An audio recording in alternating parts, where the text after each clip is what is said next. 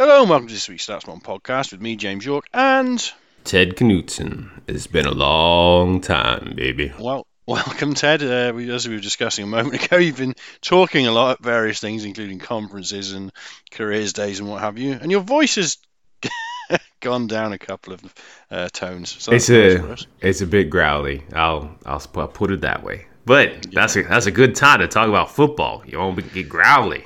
We growl proper, proper old guy football talk coming up. Um, yeah, uh, so we got loads of questions. Uh, we asked for some questions. It's also been a long time because we did some things in the meantime, and then we didn't do things like the week before the conference because we were too busy. Uh, and then technically, those of you who are big podcast listeners should have been watching the live show last week. Yeah, hopefully, hopefully some people have got got wind of what happened last week and all the, uh, the conference and the live feed went really well. Apparently, loads of people are on it and following all the all the presentations out in the main room. We put out some, I put out some some of the papers yesterday.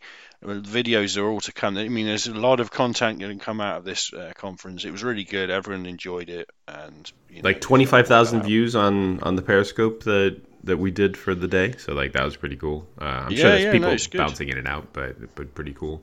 Uh, a couple of those we will not produce on video. We kind of said that at the time uh, on the day, although there was some confusion in messaging. But basically, we ended up without some permission to produce uh, the Vosse de Boode one uh, from Ajax, which was fantastic. Uh, and Adrien Tarascon of uh, of PSG. Also, we can't put that one up on the YouTube. But um, if you if you feel sad about that, you should have bought a ticket and you should have showed up. They're still like 12 or 13 or something. I don't know. All right, there's ton. I'm I'm not. and they're all good. They're, you know, they're really good. They were they were really good. The standards were really consistently high as, as people will see as we go along. So But pe- people are like, well, why isn't this immediately on YouTube? And I'm like, because it takes time to produce the video of this. Uh, and I know that other people are used to people recording a show and then immediately editing it and putting it up. But like, this wasn't recorded for for YouTube. This was recorded as a as a much broader thing. Anyway, Yeah, we we busy. So well, yeah. we get to I, so we went from uh, our conference and the course. Like the course was another 25 people in London. This one was a, a slightly quieter one. We're often very busy in London. Um, but we're from the the course, eh, the intro course into. Um, no, every time I say that now, I feel like we're gonna get in trouble. Uh, hi, Yalla. Um, the intro course uh, up in. Uh, uh, so you, that was at Leyton Orient Stadium. We need to send a, a thank you to the management at Leyton for hosting us on that. They went to Stamford Bridge. Also, thank you. We uh, uh, that that venue was fantastic and and really cool to be there. Uh, and then we went into two team team strategy days, global team strategy, people from three different continents. Uh, StatsBomb is small but growing really fast, and we need to see each other face to face on at least a biannual basis to to put things together. Anyway, you guys don't give a shit about that. Uh, you give a shit about your questions, and we're gonna dip right in, which says my intuition. That's always a good place to start on the StatsBomb podcast Yeah. says game state is a very important factor in how a game develops. Some teams, such as Arsenal, clearly play differently. There's an ironic tone there that just sounded. Uh, when they're leading 1 0 as opposed to nil nil or 0 1. Is there value in separating out team player stats by game state? And if so, why is it so rare? Okay. Well, my view is like, yeah, there is some value in this, but also like, you know, you're shredding your sample uh, as soon as you do that. It, it, it kind of this this kind of jives at the whole like one of these tensions that kind of exists within football analytics, and and it's certainly kind of people who are new to new to it and kind of like learning uh, as they go. In between the like the kind of like looking at something that happened in a very small way, like one shot, one expected goal value up to a game, and then looking at things across a longer t- time period of like you know like 20 games, half a season, a whole season, all this kind of thing. And I think, yeah, I mean, pe- people quite often they'll look at the one game and be like, oh, well, this team was behind the whole time or ahead the whole time, and like, well, surely that affected things. And it's like, yeah, of course it did. Um, and it, there is like some some information there that's you know worth worth using in your analysis. But if you're looking at like you know whole seasons and stuff, then it's just a slightly different lens to look at it. I don't know. I mean, there, there's these questions are not simply answered. It's, it's the it's the it just depends how much you weigh everything in that in, into your analysis and how much things count. Like if a team has never led all season or never been behind all season, there's a couple of angles there. Like number one, they probably they probably will start lo- uh, being behind or ahead at some point. You know, you can probably with some reliability estimate that that will happen at some point, but I don't know. It's complicated, isn't it, Ted? It is, and it's funny. So teams kind of clue in on this, and they'll use stuff. And we have game state in almost all of our filters for uh, for StatsBomb IQ. And it's it's a thing that we don't necessarily talk about as much because we kind of got used to it, and it's not that big a deal. But the the, the sample size issue is, is pretty enormous. Um, so say a team, mid-table team, um, average leading a third of the time. Uh, we're at even a third of the time, and we're behind a third of the time. And maybe some of that time is even like 0 2 or 2 0 or, or 3 0, God forbid. Like your sample size is good to nothing very, very quickly. And you want to yeah. be a little careful about that. Now, it's not to say that, you know, going down early and then trying to sit on the lead doesn't really affect your, your shot numbers, everything like that. It does.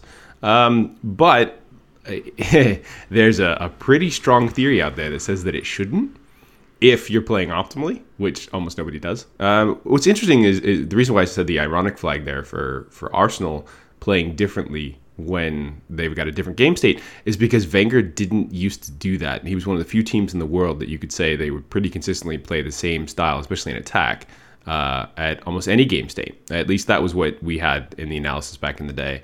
So yeah, I mean, you have to be really careful about all this stuff, and it's a football's complicated and analysis is complicated. And you know, if people want to shit on a particular set of ideas, they could do it in any number of different ways. It doesn't make their analysis more valid or less valid often than what's out there. But it might be a thing where, like inside of a club, you're like, well, yeah, it feels like uh, red card is another one. Like it's not just game state; it's red yeah. card. So like we were like six, seven, eight games into the season at most, and you're like, well, this team's had red cards in two games. What should we do with that?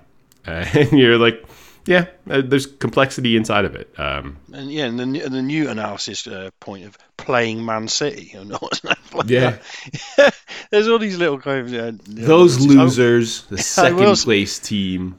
I don't know, even second here. Well, anyway, I will say um, the, the opposite to Wenger in that regard. If you know, if Wenger didn't change what he did, the, the manager. I remember I tracked this in manually one season back in the day, the, and it took forever. But whatever, I was crazy in those days. Um, but yeah, the opposite of Wenger was Pulis. Like literally, the difference between what Pulis did, uh, like when he was level or ahead versus behind, was just night and day. like so, how good is this team? I don't know. They do very different things, but that's the thing. If you can identify teams that like are actively very different in different kind of game states, and you know your point about like plus two, minus two, plus three, minus three, there's just barely any minutes like played for most teams in these kind of like you know uh, out of range games. Almost uh, all of the American sports get rid of garbage time as like mm. valid sample stats at some point, but they often have like way more possessions inside of their games or things that are like meaningful, and, and we don't. Uh, yeah, I mean, yeah. This, at the end of the day, there's just there's just a lot of layers to any kind of analysis, and where you draw the line is is kind of up to you. But you know, be aware of these things. Don't discount them. Right. Uh, next question. If you had Burnley as a client and had full influence over their recruitment stroke set pieces and could also fine tune the playing style, do you think you could turn them into a Champions League club with Dyche as the head coach using Dyche's game model? Um, hmm. I Sean Dyche can do what Sean Dyche want, wants to do. I'm not sure I can tell him what to do. I'm not sure you can tell him what to do. But uh, I guess it's an in- it's very complicated conversation, isn't it? Interesting question there. Um, do do warlocks change their stripes? Uh, yeah, I don't know. Mystical creatures are not an ex- expert area for me, so. Uh, the reason yeah. why I flagged this one up, James wanted to get rid of it, but uh, one, like coaches very rarely change styles, um, especially uh, with having success in different styles. So like that, that's a level of complexity. Might be more likely for the Italian coaches to ha- make some changes because of uh, Coverciano, and they've had they, they kind of enforce the so Coverciano for those who don't know is like the Italian coaching academy um, that you have to go through uh, to get like the top level licenses. I, many different countries have that, but uh, from my understanding, it in the past, like Riziano makes you adopt like a couple of different styles uh, to explore at least a little bit. Um, but giving someone the tools to be able to coach that and enforce that type of stuff on players is quite difficult through sessions, whatever. Um, so I think the Dyche would would struggle a little bit there. I think the there isn't just one style that can be successful. And the better question in this would be like, or the the offshoot of this question is, if you take Simeone and you put him in the UK, what would happen, right? Because he's probably the most defensive, successful manager in the entire world. Yeah, I think he'd be pretty good. And you know, you assume that he's going to come to a top six team. Uh, you give him Arsenal, and they'll really, really struggle initially. So, like, you need to upgrade even that level of talent. Uh, we know that Arsenal struggle at the back anyway. But like, that's the open question, and no one knows. And I think you know, Spain is an extremely difficult league. You you add in the language factors, the adaptation factors. Like, guys will run through walls for Simeone um, in Spain. You know, might happen here or not. I'm not sure. I mean, yeah, that's that's a good point. Like, you know, let's let's let's very much simplify and presume that like Simeone and like Sean Dyche have like sim- similar stylistic traits in ways, and like let's say both of them like you know independently rocked up at a top six club. Like, how much of a factor is is the is that uh, you know Simeone would automatically like generate a lot of player respect and such. You know, people are going to buy into his ways and be like, "Oh my god, we got Simeone." Whereas, like if Sean Dyche turns up, like you know, you presume nothing against Sean Dyche, but like that that's that's a hurdle that you'd have to overcome. Like you know, you he'd have to sell his methods like to the players like way harder than say Simeone would. And it's not to say that you know his, his there's anything wrong with his methods or anything, but it would just be. I think there'd automatically just be like a, a higher hurdle to, to overcome. Come uh, you know, if he if he went in because you you hear this quite often. People, you know, the kind of like Anglo-centric idea of like, why don't British managers get top jobs and the style of their play and stuff? And it's like, well, yeah, I mean, I don't know. There's there's a variety of factors, but you know, you you got to be pretty brave to be one of the top six clubs and employ, uh, you know, someone who d- deploys the style of Sean Dyche and, and think that it's going to work. Well, and and the Premier League clubs can choose from the best managers across the entire world right? Yeah. Like just all of them, and and they're available. Uh, all right, moving right along. Oh, wife swap. Hi, James. Um, using current squads and current managers' perceived playing style, which managers would you like to switch around, if any? Are there any win-win swaps for both teams? Right now, I only left this in just to just so I could bastardize the question and answer the question that I wanted to answer, which was basically because obviously there's a lot of rumours uh, floating around like what's going on with Tottenham at the moment. I personally don't think that Pochettino's going anywhere. I think he's got the full support of um, of Daniel Levy. If you, there was some uh, there was a supporter meeting quite recently, and the notes got put out on the internet. I tweeted a little thing about it, and you very much got the feeling that Daniel Levy was behind his manager. That was kind of like the underlying uh, thought here. But there were some some mischievous rumours floating around about Jose Mourinho going to Tottenham as a potential, you know, as a potential uh, idea, and it really did make me think.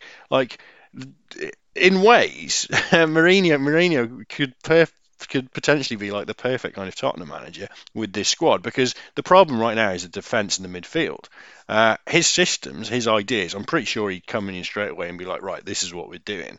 But Mourinho kind of gets slightly unfairly castigated as being like a kind of defensive manager. And well, yeah, he may well be defence first manager. When he's managed, um, you know, teams like Madrid and some of his Chelsea teams, he's he's very much uh, had exciting attacks and uh, good players in those roles. And this is what Tottenham have got. Tottenham have got like lovely uh, attackers. So the idea of a Mourinho kind of like uh, solid kind of unit built out of Tottenham squad and you know a couple of signings or whatever, with people like Son and uh, Kane and whoever zipping around Lucas Moura up up in front ahead of them is I'm I'm I'm not unenamored with that. So yeah, as I say, I don't think it's going to happen. But you're going to sign him on a on a two year contract, maybe two and yeah, a half yeah. if he comes in for January. Yeah, well, this is it, and I mean that's that you you can't get away from the you know Mourinho for a short period of time can max out the uh, the outputs of, of a squad. So that's interesting as well. I mean, again, I think you must have been charmed by him as a, as a pundit recently. You're like, you know, he's he's a bit funny, he's a bit dashing. He's not Graeme Souness. I just, yeah, I just, I, yeah, it's not not a, not a take that I thought I'd land on, but it, you know, upon thinking about it, you know, the, the specific problems that Tottenham appear to be suffering from, like right now, and it's like, yeah, that's that's that's more appealing than I expected it to be. So that was my. You got anyone for that question? Whoever asked this question, that's as close as we're getting to answer it. So if you're sad, blame James. Uh, if you were to Astroball a team, what would your first steps be, and how do you then define an end state slash infinite loop for that team? Uh, Yeah, I don't understand this question. Hey, hey, hang on, like there, there are there are follow ups to this question that are all paired together. Uh, do you have thoughts on Manchester United's recruitment approach as outlined in Daniel Taylor's article from The Athletic? And then someone in their notes wrote entirely unrelated Q, which feels slightly sarcastic.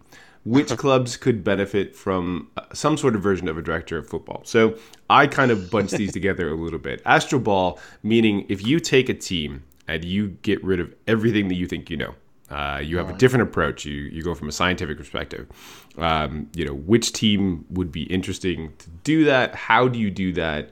And uh, you know what does the end state look like? So I think like I'm I'm gonna I'm gonna say this up front so no one thinks that we're because there's been a lot of briefings about Manchester United this week.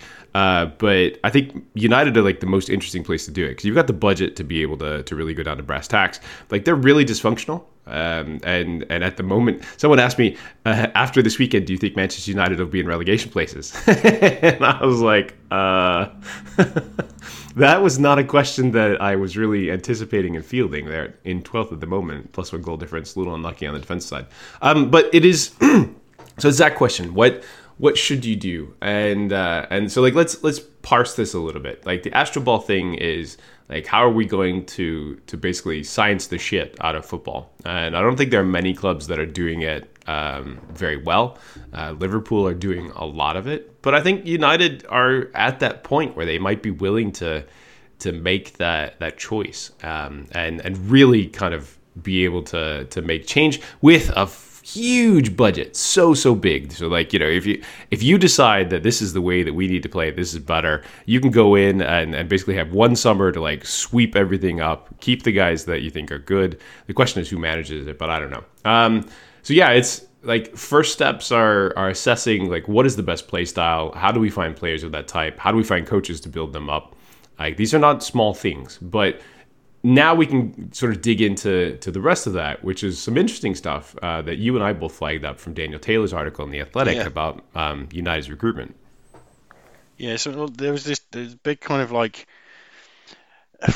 I guess the whole whole concept was like more more is better kind of thing, which um in in regards to like scouting reports and scouts and like you know covering the globe. Was it thirty six thousand scout reports they they had or something? Thirty-six thousand a year, and they're adding A more year. scouts. And I'm looking at that from a perspective of information management from someone that's done this. And I'm Yeah. not criticizing this. I'm, I'm like literally trying to solve the problem because like a lot of that's the fun part of being an outsider.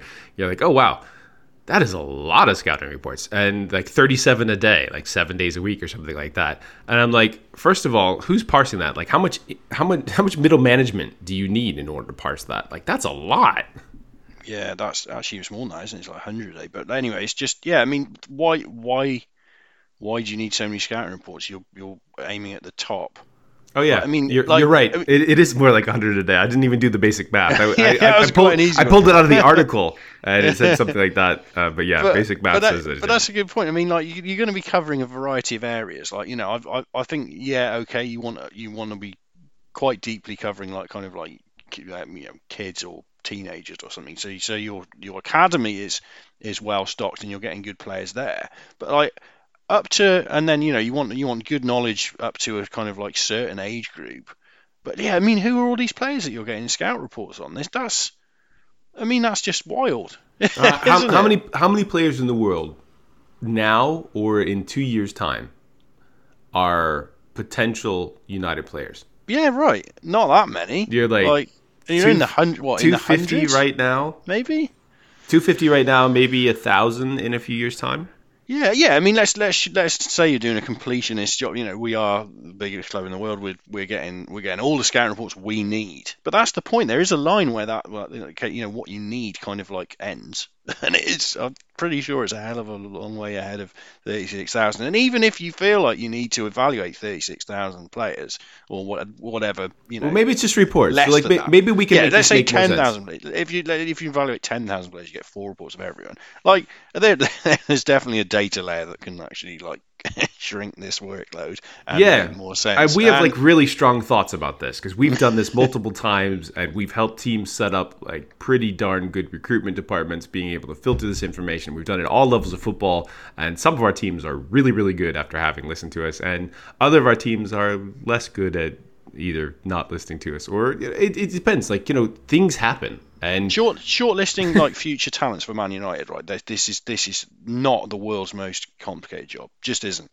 It's um you from know, a data don't get me wrong, perspective. you want detail, you want accuracy, you want rigorousness, you want you want to cover you know cover things uh, to an ex- a suitable extent. You want lots of reports on players you're very interested in. Yeah. You know you want to do all your due diligences where you can, so so you get good old boys instead of uh, you know the kind of drunk on a Saturday night type players. But know, So, so maybe it's 36,000 reports and it's at least 10 reports on every player. So now we're at 3,600 players. And we're still at like a factor of three or four too many.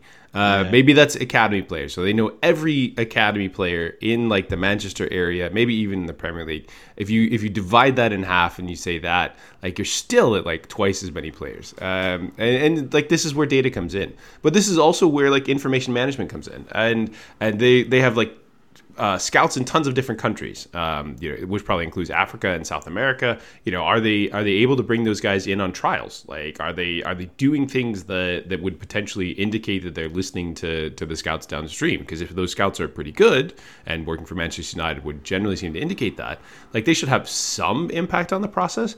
But like, there's this other factor that says, and and I've kind of talked a little bit about this in the past scouting language and training your scouts is extremely important. And I experienced this just having had scouts basically from two different languages, Danish and and English. And sometimes even in English, like people are disagreeing about what makes a good fullback. And and I mean that's possible, but like we shouldn't spend that much time on it because we should be able to communicate that, and you should understand what makes a good fullback. And and if this is the the logistical effort that you have to do across thirty some odd countries and presumably like ten to fifteen languages, huh? Yeah, I think it's something that's just occurred to me as we as we talk. Like there's, there's probably like simple refinements that may or may not be optimal. But like you know, when was the last time you signed a player from I don't know Mexico? Do you ever sign players from Mexico or pick a country? Like how much coverage have you got from, from areas that you literally never sign players from, or like you've got work permit issues from, or whatever it is? I mean, yes, you want to, you don't want to miss the next Ronaldo. You want to be aware that this player exists, but like, how much resources do you need to uh, devote to like you know covering a specific country that you never ever sign players from? Well, true, and and I guess scouting resources are generally considered to be ch- pretty cheap, but the people that have to, to sort and filter for the best players, like their time is not that cheap, and and you need to make sure that you handle it a little better. And I think that this comes back to something that we saw from Liverpool um, over like the last five five to seven years, which was that they didn't feel like they needed to jump on young talents. They were willing to get a little more information, let other people do do the extra work, and then pay a bit extra for the ones that they thought were perfect and and that's another way of going about it. It you know it indicates a bit of uncertainty. Um, you know, some some teams have like basically feeder clubs or, or second clubs in their in their network that they use that type of um, process for. So I don't know. There's like a lot of complexity there, and United don't have a director of football, but they do. They did recently hire somebody, I think, in the last month, month and a half, um, to be able to to sort of head up all of the uh, the data based decision, um, you know organization and stuff like that. So it's it's a really tricky question to to say how do you go in and fix Manchester United. But I think that the the other thing people are coming to the conclusion is that the process has not worked for quite a while. And they need somebody to, to come in and dramatically improve process. And I, I don't know what I don't want to sound make that sound like an evolution. It's at the point where people are looking at it and looking at the money and saying, they need a revolution. They need somebody to shake up the process and to implement things that make sense and to, to really sort of buckle down and start to, to innovate inside of this club, which has been pretty slow to do so. Yeah, and then uh, maybe watch out in a few years' time. Anyway, well, and that's the other thing that came out of the briefings, right? Like uh, over the last month, they're like, "Well, we don't really expect to compete for the league for a couple of years." Like, whoa, that's Manchester United. Yeah, I mean that, that's that's probably never happened, isn't it? And that is actually the sensible way of doing things. Like you know, going out and buying Alexis Sanchez. I think there wasn't there a thing in there saying like nobody. So there was a you know a blind quote saying nobody criticised us for the uh, signing Alexis Sanchez at the time. It was like hello, hey, we're all over here hey. waving.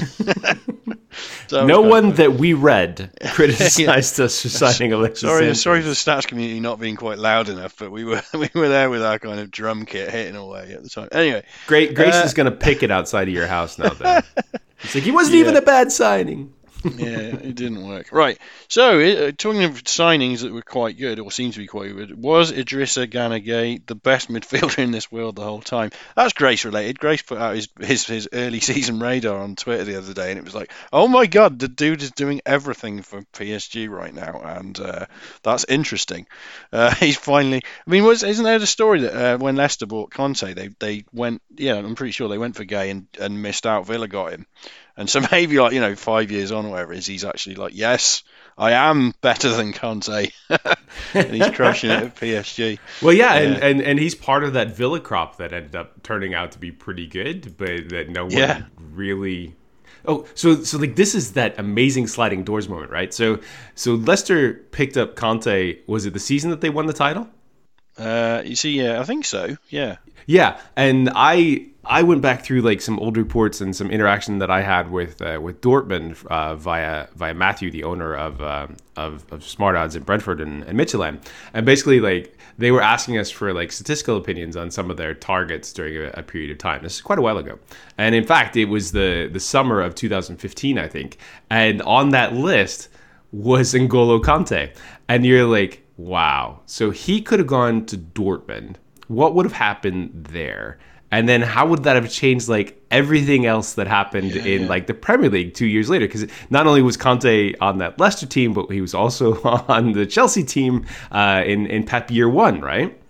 Yeah, yeah, definitely. That's kind of amazing. Sorry, sorry to dive, but Ryan O'Hanlon wrote a, wrote a thing about Kante uh, this week uh, for ESPN, I think, and it was um, he, he was he was saying how like I think in general thrust was like yeah don't worry about him playing uh he's written the article I've kind of wanted to write for ages which is like yeah don't worry about him like being like this box to box midfielder now. He's actually really good at that as well. It's just uh you know the, the idea that he was like so influential as a defensive midfielder before and uh, you know won two league titles. But yeah I mean Kante remains interesting but great to see Gueye kind of like just slot into slot into PSG's team. And because I mean some of the PSG signings have, have, have been uh, a little outside the box, I suppose. Like you know, older midfielders, they got Herrera as well, who who hasn't suddenly become the world's best midfielder, world's best defensive midfielder uh, at PSG.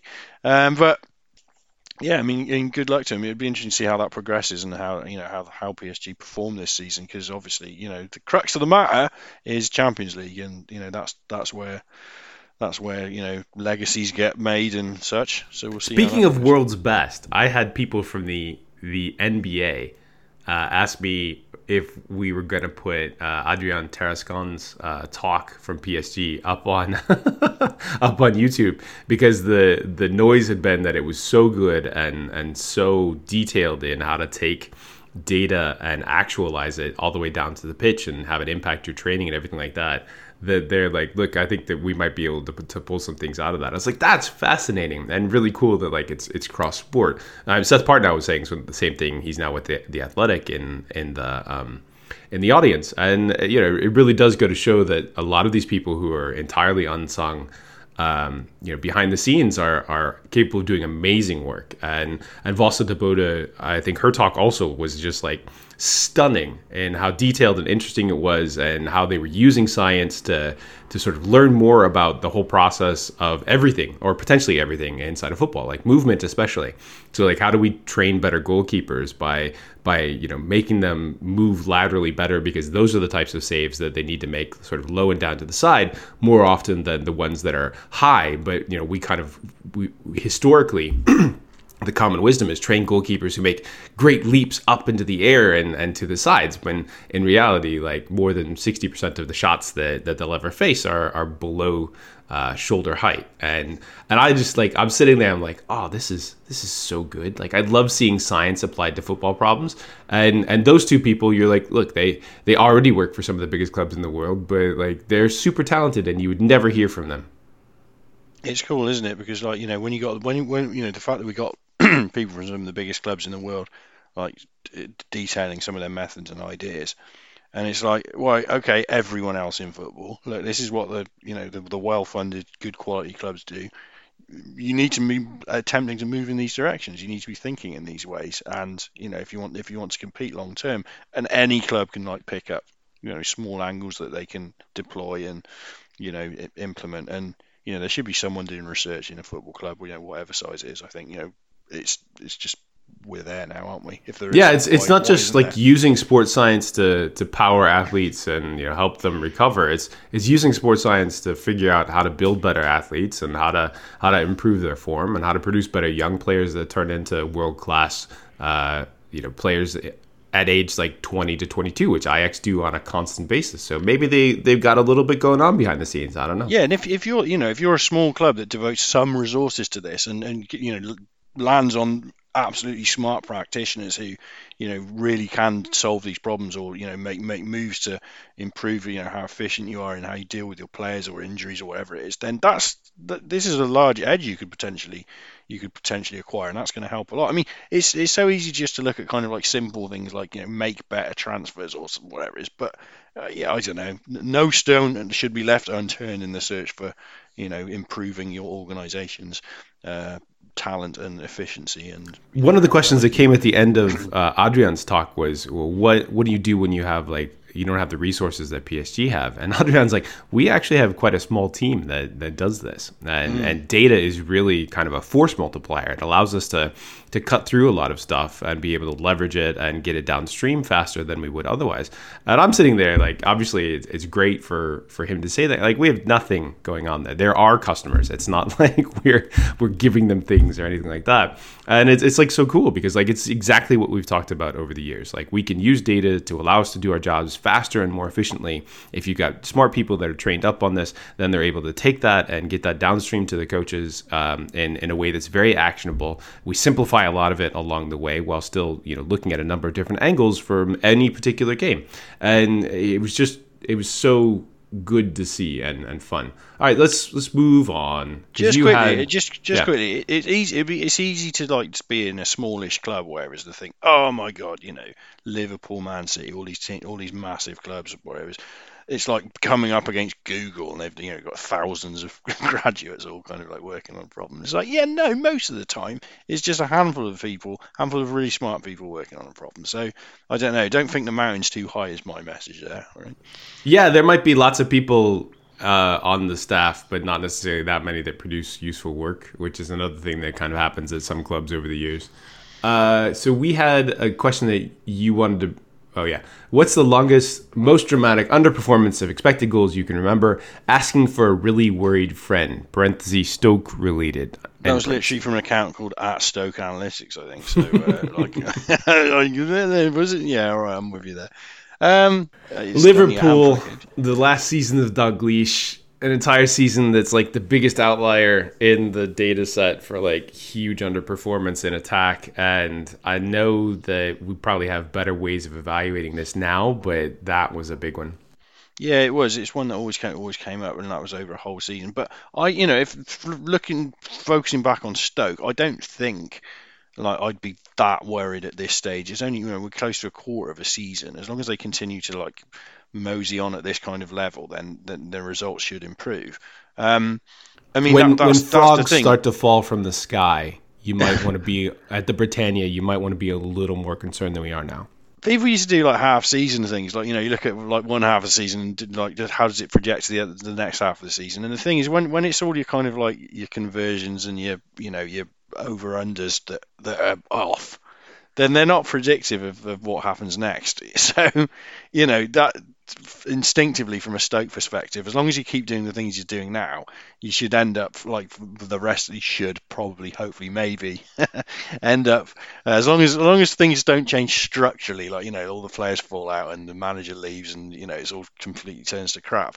Then mid-table ish things being equal, yeah, then you would presume that the, their results would match to some degree more like they're more likely to match uh, the, the expectation as we go through the rest of the season, and that would see them just kind of drift towards mid-table. I, you know, like I say, strange things have happened, weirder things have happened, but like all things being equal, that's what you would presume is most likely to happen. I mean, speaking of the championship, there, there's some pretty interesting teams down there. Uh, obviously, Barnsley and their their kid project is there. Reading, who've kind of been around the bottom of the championship table for a while. Huddersfield, who recently were just relegated and, and hired the the Cowleys from Lincoln, who are probably two of the brightest young talents in, in coaching in the UK. But Middlesbrough is down there. Like they're on ten points, and they haven't feels like they haven't been down near the bottom of the table in like a million years.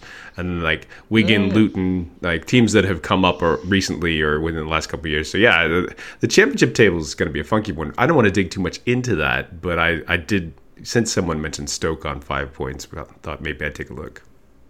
Right, what have we got next? Uh, assume Chelsea finish top four. What oh, James, we have to listen to like positive Chelsea questions.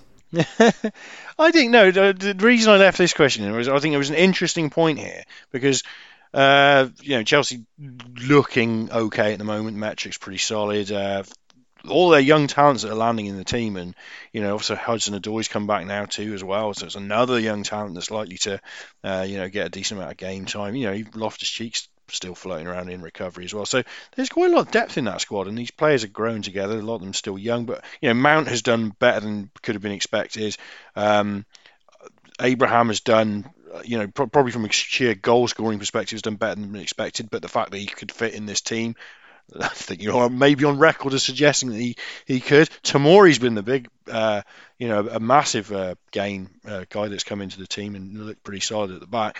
But I think I think it's an interesting question because like next summer, what what what do they do? You know, suddenly suddenly the purse strings are open, they can buy players again, but they're in a situation now where uh, their squad looks quite well balanced and quite well you know, what positions would they then go and target to? They should um, buy Danny Drinkwater and Ross Barkley all over again, like the first time. Funny enough, maybe maybe that's maybe uh, you're hit on that. Maybe it is there will be a, a, small push to just like get one or two English players. Although you know the young players that have come through have been mainly English, uh, so that yeah, that's that's they may be okay on that front. Yeah. But then that, there's an interesting question, like you know, having integrated a handful of young players. You know, finally, finally they've got to this point. Maybe, maybe Lampard looks at it next summer and says like, yeah, there's one or two more guys that we can do the same for. And I think they right. need to upgrade Kepa as like the first step. yeah, you you could argue that, and but then they might easily just be thinking like, you know, we, he's he's our keeper. We spent a lot of money on him, and we're we're we're that's where we're at. But yeah, it, it worked for Liverpool. Yeah, yeah. I mean, Simon Mignolet that's no, that's a fair point actually. You know, when when you got to stage where your your team is is fairly reliable, fairly solid, fairly kind of picking itself, and it's like right, well, what is the one point that we could improve on? Like money, no object, almost. And uh, yeah. Anyway, so interesting to see where they go. Right, okay. Someone else is interested in the net impact on penalties on XG. Presumably, a penalty results in a higher XG than if play were to continue. But has there been any attempt to quantify this? I think people have looked at it. I'm not sure what the um, uh, what the you know I, I can't point you an article per se, but I think the, the, the best way of like describing this is if, if a penalty is uh, you know the expected goal value of a penalty is 0.76, 0.77 somewhere around there. Um, how many chances do you get that are of that higher value? And I can tell you there ain't many. And to get an expected goal value of a single shot uh, above that of a penalty, then you're basically looking at like within the six yard box um, don't know where the keeper is. Could be could be out of the way, but pretty high. So when you consider the amount of pe- the amount of penalties that are conceded by a foul that is in in an area that would create a chance that is worth that much of a penalty, very small. The amount of penalties conceded in kind of like areas that have an expected goal value that is very low, like you know, a lot. So there you go, net impact of penalties, and that's partly why you know we we move them out of analysis or like keep put them in a separate bucket because it, they're just they're just they just skew so much in that one direction. It's it's suboptimal, I think. From yeah, so on season totals, Crystal Palace had the most penalty goals last year. yeah, they did. They just, yeah, So um, they had ten. Manchester United had nine. Not United have had a bunch of penalties this year to start with as well. Uh, Bournemouth only with seven last year. What was the year before like? I got yeah. Bournemouth always a team that like uh, seems to be good at getting penalties. I mean, It's like Bournemouth and Jamie Vardy feel like the, the two Yeah. constants in uh, in penalty generation. Oh, Palace Palace had eight the year before too. So like let's let's add uh, Zaha and Townsend into that as well. Yeah, yeah, yeah. I mean that is that is a fact. I mean that is a hard thing. Like there's always an argument as to you know his value. He gets penalties and that kind of thing. So anyway, let's Yeah, let's should have on. spent like 60, 70 million for him in the summertime.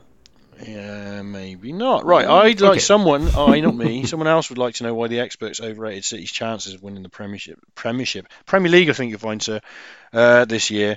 Uh, the theory is they use the wrong baseline. They should have asked how often win, teams win three in a row. I'm not bothered about the three in the row thing so much. How how often in history has the best team in the Premier League history uh, over two seasons who had uh, 98 points ever won a third title? Like that's a that's a that's a very Sky Sports esque uh, media way of looking at it, right? Because you want to how often has this thing happened? And the answer is it's never happened before because we've never had a 98 point uh, sorry, a 198 point team across two seasons.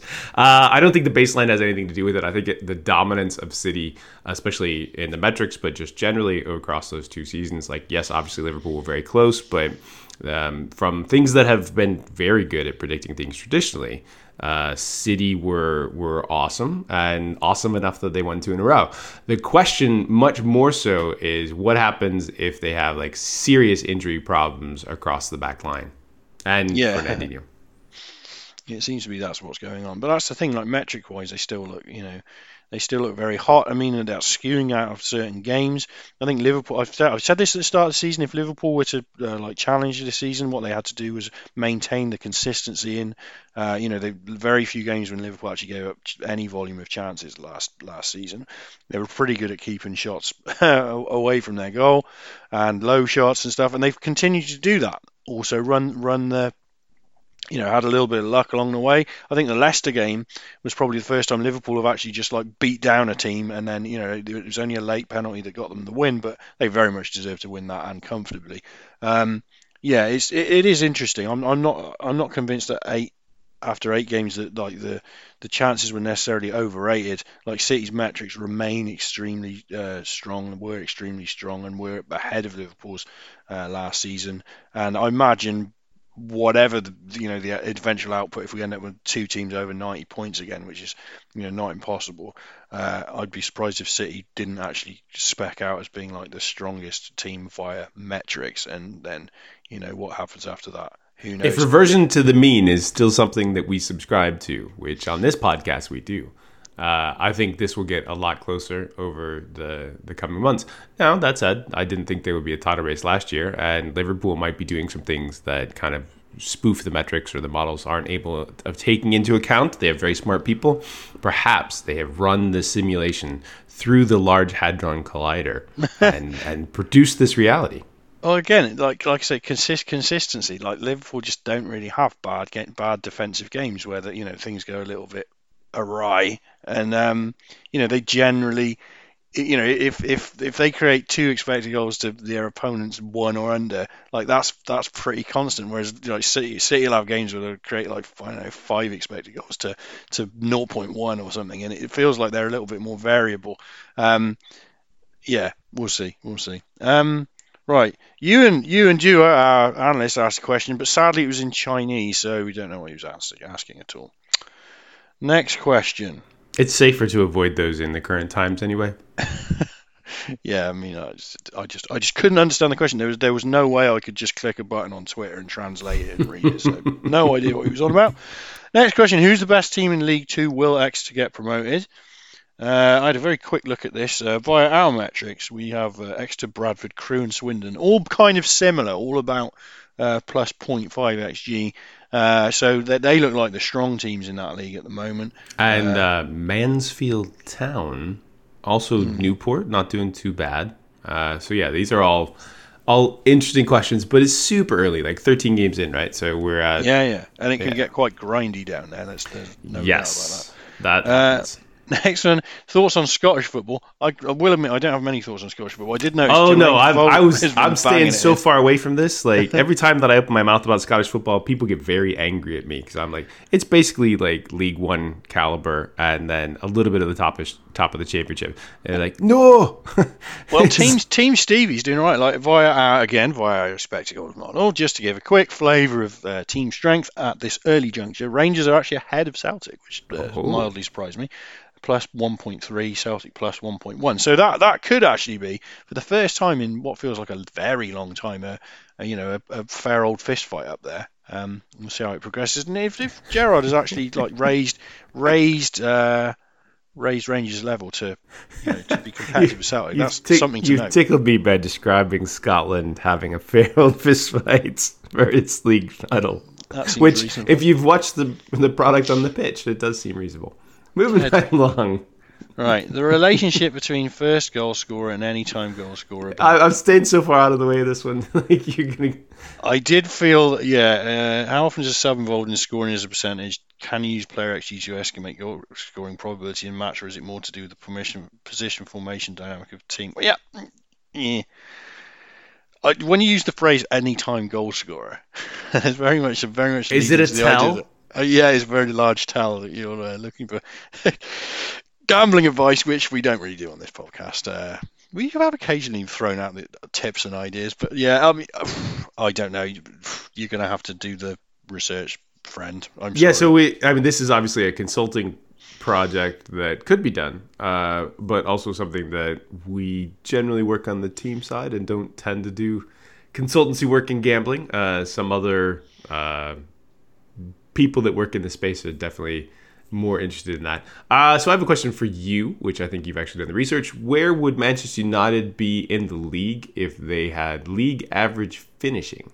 Yeah, I mean, it's just kind of funny because, like, you know, what, what ifs and all that. And it isn't actually that much different. I, I reckon, I just, I just did a quick fag packet maths or something. They might have another win or something. They might be like three points better off. It's not much.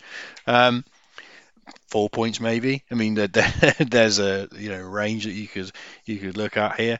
But I mean, th- this, there's so much narrative that's been driven about the Premier, like where are you in the Premier League right now? And I think Br- Brighton Tottenham was kind of reflective of this. Obviously, it was horrible, and Brighton were very much superior, and Tottenham were bad.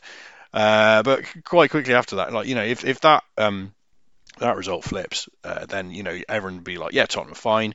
Uh, Brighton have won one, one, have got one win in eight, and it would be like, right, Brighton crisis, Tottenham fine. So uh, Man United almost in a similar situation. You know, they've had had a couple of mediocre performances and um, you know haven't looked too great, but you know they, they only need to s- s- sneak a one 0 here or there, and they'll they'll look kind of okay. Not much going on. Um, what's the next metric we'll be all talking about? So I, I left this one in because I thought it was a good place to talk about a lot of what came out in our conference this past week, especially on the research side. Uh, a lot of ball progression models are there. Uh, Karun Singh's ex, um, expected threat or XT type stuff. Um, uh, you, I think the first wave of research papers actually went up this uh, yesterday from you Yep. and and so I think like holistic ball progression is is the next step. The the the difficult concepts to grasp here, uh, partly are the modeling stuff. Like when we we went through I think three or four different approaches to modeling. We produced our, our Markov chain as a as a white paper that Derrick produced, uh, who's now at the Baltimore Ravens, but was our data scientist, uh, and that was like our second best approach. Uh, we have a better approach that, that we think handles a lot of that stuff even better. And Tom did a, a good talk about you know kind of walking through the process and the pain that, that we had getting to that point. But um, you know, uh, people used to call this like non-shot expected goals, and the difficulty just becomes in explaining it. Um, you know, how do you how do you apply it? Like where where's the utility? And there's there's almost no real uh, external research that has been published on how should we be using non-shot expected goals like how good is it how useful is it it's, it's certainly it's better with tracking data and then you get the stuff that Will Spearman does uh, on like off-ball shooting opportunities which is the the opportunities that that didn't have a pass made to them, but somebody was in a good position to then create like a very good chance. And like that's where you will start to lose coaches in a lot of cases unless they're like really switched on. Like they become something that's a bit too esoteric for them to just be able to immediately apply. It doesn't mean that it doesn't have value.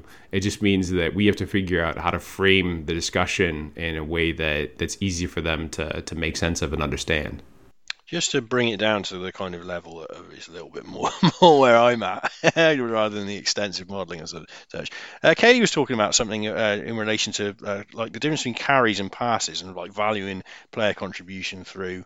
Um, uh, through through you know how they progress the ball at the pitch, and and the simple fact that like you know when you model these things out, often like carries are carries are denoted as like a a, stronger and more positive kind of variable than passing because a carry in and of itself is you know you don't nec- you don't fail or um, or succeed with a carry. You have moved the ball at the pitch whereas a pass you know how how how can you discount like the pass? If, if it's if you fail the pass then you know the, the, the point you made the pass you've you've kind of like you've lost you've lost the ball you haven't actually progressed up the pitch. And the, the like models actually kind of like of positively rating carries versus passing. Now that seems backwards uh, uh, to me, and I think he said this similar insofar as you know if you're passing the ball at the pitch, you're moving the ball quicker than you are if you carry it. And so yeah, this, this little kind of like tension between these two things that you need to you need to kind of like consider when you're actually evaluating how players players move move the ball out of the pitch and uh, how successful or not they are. And well, I think it's it's also like, useful to invert that. Mm-hmm. So so say like on a carry, I know where the ball's at on a pass, you've now added uncertainty as to where the ball might go. And the danger of that pass is like quite significant. I do have to close you down on a carry because like I can't just allow you to waltz to the space. But the fact that it, might also be like you know some some gravity element where like there is always gravity to the ball, and and the most beneficial bit is having people collapse to the ball and then create additional space that um, is away from the ball in the valuable areas and that's one reason why like cutbacks are so so useful right because like teams have to respect the fact that the ball is getting very close to the goal and is potentially 1v1 with the goalkeeper. But by respecting that, that means that they then create space in really dangerous areas um, and and often like screwing up the defensive line in the process.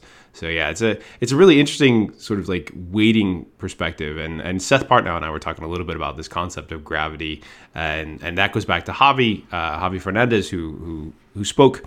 Uh, at our conference, and I think his we actually have permission to, to post on YouTube because uh, they've done a lot of stuff uh, from Barcelona in, in like public spaces, which is like really interesting. Um, but he was the one that wrote about how Messi creates more space for his teammates by standing still in many cases. And and so like the the things in the Barcelona games that have gravity are the ball, but Lionel Messi. yeah, that makes sense. Hey, tell, to tell you what, it'd be good if you had a data set with carries in it, wouldn't it? Hmm. Uh, also with Lionel Messi in it.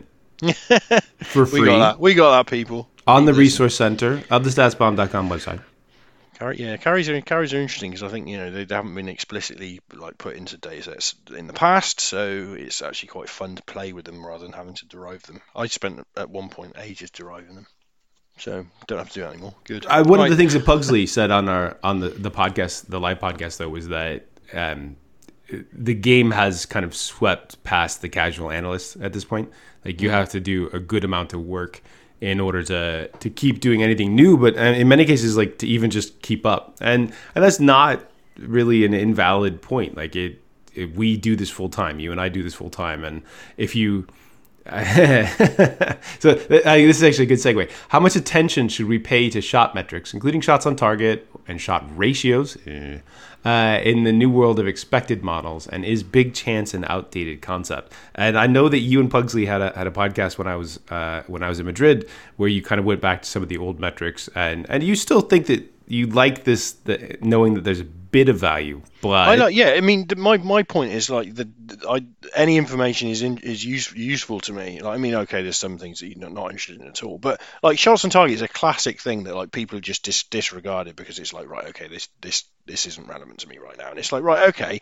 Then I look at a list of Liverpool's games this season. I notice that they've only given up like maximum of three shots on target in like seven consecutive games, and I know that that's very low and that that in that in, immediately that's interesting to me because it's like okay, like Liverpool, however they're doing it, and I mean the how and the why is is a complete secondary uh, level, but like how how however they're doing it, they're managing to make their keeper not have to make many saves at all, and that's a good thing. So, like I say, even if that's just like one percent or 0.1 percent of like your analysis of like understanding a team, then I'll, I'll take that. I'm I'm interested in that. That's fine.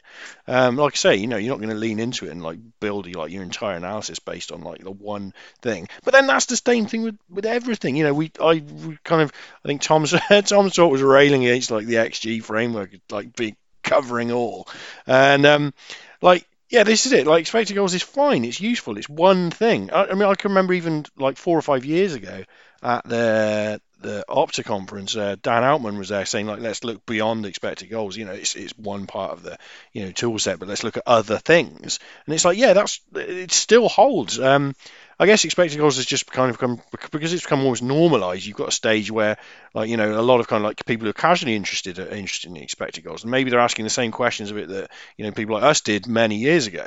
Um, and we'll work through that stage until we get to a stage where people like look at other things. But yeah, like any little piece of information I can find out about a team from like a data perspective may inform and may help me understand like what they what a team is doing and how it's setting up, or you know what what is strong about them, what is weak about them. So yes, you can disregard some things. No, I wouldn't disregard everything just as is. That said, big chances is a load of crap. But anyway. Yeah, we'll leave the big chances a bit. But I think uh, big, uh, expected goals is a good framework. It, it, it's just like it works as a framework, and you know, as a as a metric or like especially an individual shot element it has like a, lots of weaknesses but football's also a, a, complex game full of like really interesting decisions and choices too. Like the ball gets into a good position. Uh, so it's it's that classic extra pass that we talk about. Like you're 1v1 with the keeper at like the 12 yard box and like that is a, a 40 percenter right there. That's like really good. Uh, that's that's a that's a great chance but there's a better chance if you have, if you know you have somebody closing down that back post. And if you have players to be able to know that someone is, is closing down that back post, or if you have players that make that back post run via coaching or however, then you can take that 40% and turn it into like a 90 or 95. And like that's the that's a huge difference in in the game. Being able to evaluate all of those moments extremely difficult and and the complexity and, producing them on a regular basis is yeah, there's a lot inside of it. Um, but you know, as a framework, like all of this kind of works together to give you some basis for figuring some elements of the pitch out. Uh, but I want to go back to your, your your point about shot metrics and shot on target. One of the early gambling models that I I produced. before we really had expected goals um, calculations in in bulk, was something that that basically had all the shot metrics and gave teams credit for that, but then like you know bumped up the weighting on shots on target because like those are are scored at like a different rate, uh, and it was actually really really quite good at producing um, uh, how do I say uh, team point totals year over year. Um, and we, we would adjust based on like you know did the head coach move and and were there some really good signings but like it, it was the point at which we were able to take take Pinnacle's um, uh, team team spreads or point spreads uh, from being a loser to to consistently turning a profit back in the day. Anyway, these these days I don't know, but uh, it took me a long time to kind of wrap my head around that. And I was like, oh yeah, well, the shots on target are have a stronger signal, and it's, it's signaling basically that they're getting in better positions to potentially produce those things. The the converse problem there is that shots on target from wide areas are not as valuable as we think, and they happen to be on target because the goalkeeper is covering a much bigger part of the angle that yeah. you might be able to aim for. So yeah, I mean, there's a lot of uh, you know the, argument is what's the purpose? What are you trying to do? You know, if you just want to build some ratings, like who you think is like the best team in the league or whatever, is because you you because you like it and it's fun, then yeah, sure, do what you like. You know, if you want to build something to, to you know understand gambling and make profits, then yeah, you may have different ideas as to if you actually just want to analyze football. I'd say I'll just to quickly turn uh, to a question that we we have on here about West Ham because I think this is relevant here. Uh, Someone asked uh, West Ham's defensive issues, are they systematic or personnel or both? Now, West Ham's shots against math is really quite interesting. Uh, they've uh, conceded nine goals outside of penalties uh, from an expectation of 14.3, so they're like way ahead in defence. Now, first thing I look at their shot map, I see loads of shots from through balls. Uh, you know, one, two, three, four, five, six, seven, eight, nine, 10, 12 shots from through balls, lots in central locations. Uh, so that, that immediately tells me that like people are able to pass through their defence. Uh, like why is that? Their central midfield. Frequently, I look at West Ham central midfield and I think mm, I'm not sure about that. So maybe there's a relationship here. That's something to look at further. But one really interesting thing I think about their uh, their shot map is I can count one, two, three, four, five, six chances I think that have all got an expected goal value of probably 0.3 and up in the six yard box that haven't even landed on target.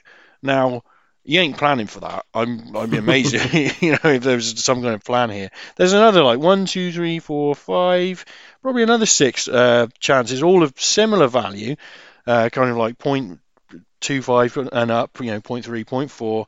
Uh, just beyond that, uh, that again have not hit the target. So this is really quite stark. You actually look at West Ham's shot map uh, against, and they're conceding a lot of like what look like high value chances in central locations in the box that, for a reason I don't know because I haven't actually watched the video, haven't hit the target. Now, your instinct immediately is like, right, this is not something that's going to persist. Like, you know, if you continue to give up chances like dead center in the in the box, then some will land on target and some will go in. But you know, that's the very quick like look at you know an eight game shot map for West Ham. I would have concerns there, and you know the fact that things aren't going on target immediately is a little flag because it's like right, okay, you know, I can I can draw that little piece of analysis out, and it makes me wonder what's going on. So you're suggesting that shots on target as a metric might occasionally have some problems, and that's why we use expected goals now. yes, these uh, there's many many ways to skin the proverbial cat, but like yeah, you can you can look at West Ham's uh, shot map against, and it will it will create more questions than answers, I think. But they probably will concede some goals at a higher rate sooner or later. Anyway, is that, is that all we got, James? Is I think it, it is. I think it is. Yeah, that's all the questions. Ooh, thanks for listening, everyone. Yeah, I, I bought James uh, some new podcasting equipment, hoping that he would have time to to go around and do vox pops at the uh, at the conference. But the conference was like so wild and so intense, and everybody's in rooms the entire time that it didn't quite happen. But yeah, maybe yeah. maybe we can use that material to do a podcast in the office at some point. We could do. I don't. Yeah. I'm not sure if the, I'm not sure if the audience will get the full benefit of this. But yeah, no, it's good. Uh, we, we so, do so next week we might change up all of our equipment and say exactly the same shit. But anyway, right. Thanks for listening, everybody. Cheers, bye.